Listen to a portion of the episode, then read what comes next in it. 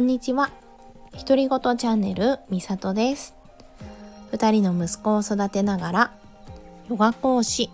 保育士、セルフラブキッズ認定講師として活動しています。このチャンネルでは、ヨガのこと、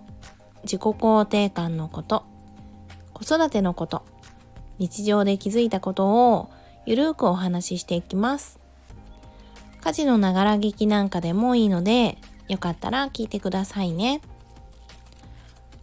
こんにちは。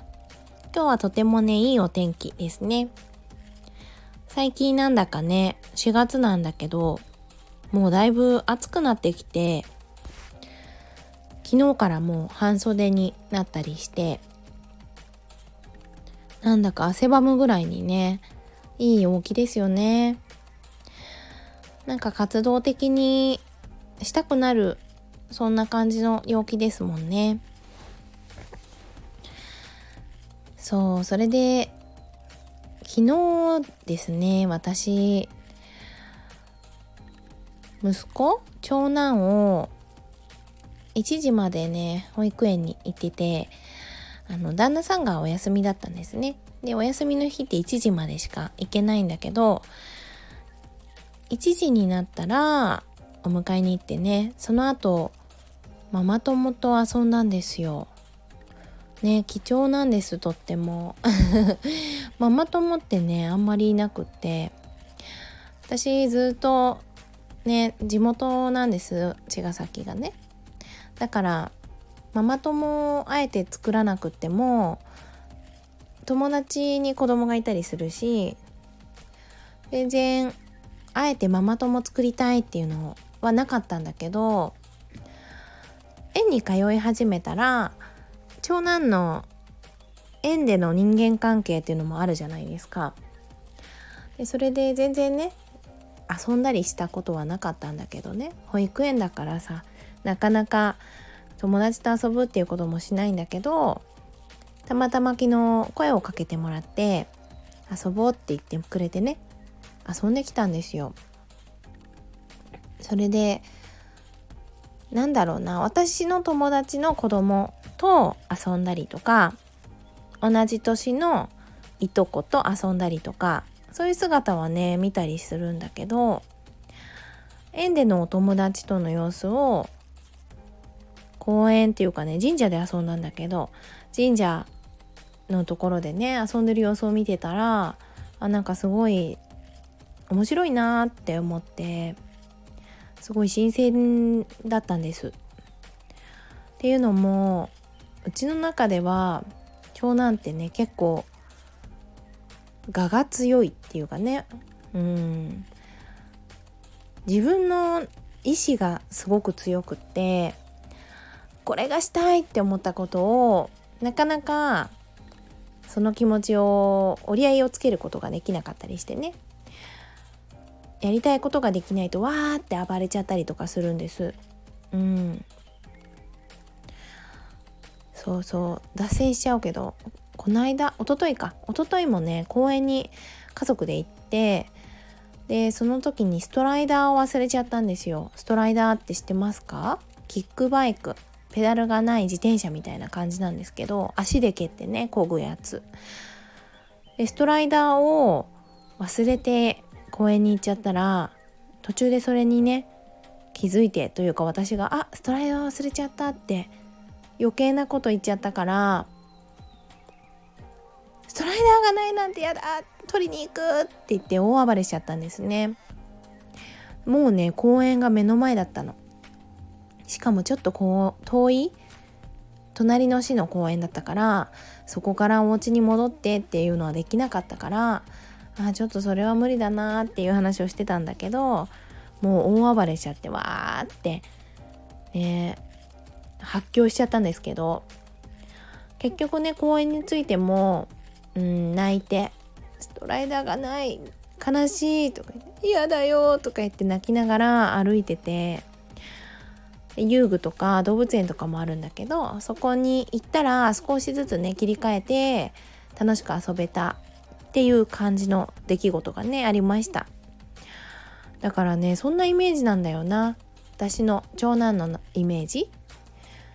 もうわーって。自分の思いをわーって表現してああちょっと大丈夫って心配になっちゃうんだけど昨日お友達と遊んでる様子を見たらなんかねそんなことなかったんだよな。新しい長男の一面を見たようなそんな感じだったんです。ね。なんかお友達にね抜かされたりとかしてたの順番を。ねなんかそれも怒るのかなと思ったら意外と怒らなくてなんかハグとかしてそれもまた「やめてよ」とか言って言われて 拒否されたりもしてたんだけどなんかあ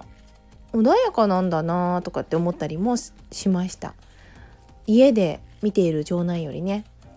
だから家と外とあんまり変わらないタイプだったんですよねずっと。1歳8ヶ月ぐらいから保育園に行ってて。で私が見てても家とあ全然変わらないな様子って思ってたんだけど年少さんぐらいになってからからな。だんだんね外での姿家での姿っていうのをちょっと分けるようになったのかな。それを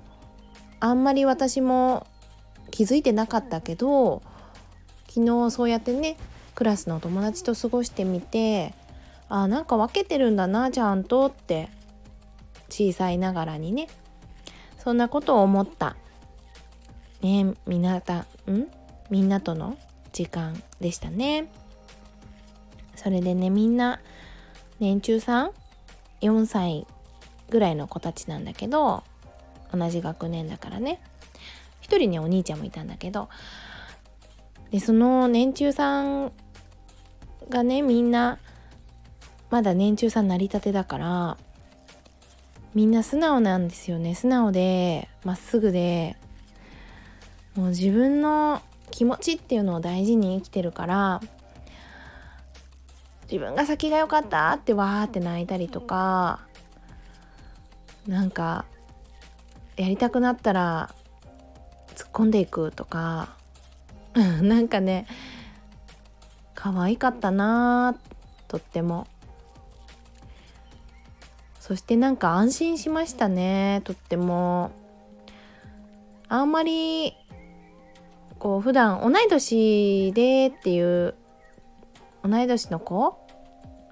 と遊ぶ機会っていうよりかはねちょっと年齢が違ったりとかはたまたいとこだったりいとこはね同じ年なんだけどねだったりするからまたそのクラスの友達っていうの距離感がまた違うのかもしれないんだけどね。でもなんかその同じクラスの年中さんたちがねみんなそれぞれなんか自分の思いっていうのを体全身で表現しててわーって泣いたりとかわーって怒ったりとかそういうのを見てああうちだけじゃなかったっていうのにまず安心したっていうこととなんかあみんな一生懸命生きてるんだなーってこう客観的に見たらねものすごく可愛くって普段自分の息子だけ見てるともちろんね可愛いって思えるんだけどだけどやっぱり大丈夫って思いもちょっとやっぱりあるからあ大丈夫かな大丈夫かなって心配しちゃうところもねあるんだけどこう人のお子さんだとちょっと一歩引いてみれるからもうただただ可愛かったんですよ。そっかそっかって今そういう時期だよねって。そしたらああ自分の息子もそうだよなって。一生懸命に自分の気持ちを表現してんだよなって。またね可愛く思えた。とっても。だからなんか良かった。いい時間でしたすごく。ねえ。私ねあの保育士をしてて前は幼稚園の先生をしてたんです。6年ぐらい。で保育士も多分6年ぐらいかな。ちょっともう忘れちゃった。お休みもしてるからね。育休とか産休とか。もうトータルでどれぐらいかな。10年以上はやってるんだけど先生っていうことをね。一番私は年少さんが好きなんですよ。なんでかっていうとお話もできるようになってきてだんだんこう人っていう感じになってるんだけどでも大人の理屈って全然通らないんですよね。まだまだ自分の世界で生きてて大人がこうだよああだよって言っても嫌だそうじゃないって自分の意思で生きててでそれがだんだんとねやっぱ年長さんになってくるとなんだろうルールもちゃんと分かってきたりするじゃないですか。だけどそのね分かってないルールを分かってないというか守りたくないとか自分の気持ちに素直に生きてる伝承さんがもう可愛くて仕方ないんです私。だから担任してる時もね年少さんすごい好きだったんですよ。ああもう訳がわからないっていうか ねそんなこと言っちゃいけないのかもしれないけどもうなんで？っていうことするんですよ。え？なんで？なんで？みたいな。大人が予想がつかないようなことをするんだけどもうそれがねすごい楽しいし最初の4月5月とかから最後の3月になるとね全然違うんですよねみんな。みんなすんごいお兄さんお姉さんになるんだよね。その1年で。なんかそれもすごい好きなんですよ。うちはもう年少じゃなくてね年中になったんだけどでもやっぱりまだ引きずってるからなんかその理屈が通らないというか自分の好きなように生きている。それって本当に人生の中でちょっとしかできないことだと思うんです。短い期間しかね。だからそうやってね一生懸命一生懸命自分で考えながら自分の気持ちを大事にしながら生きてるってすごい素敵なことだなって思いました。改めて。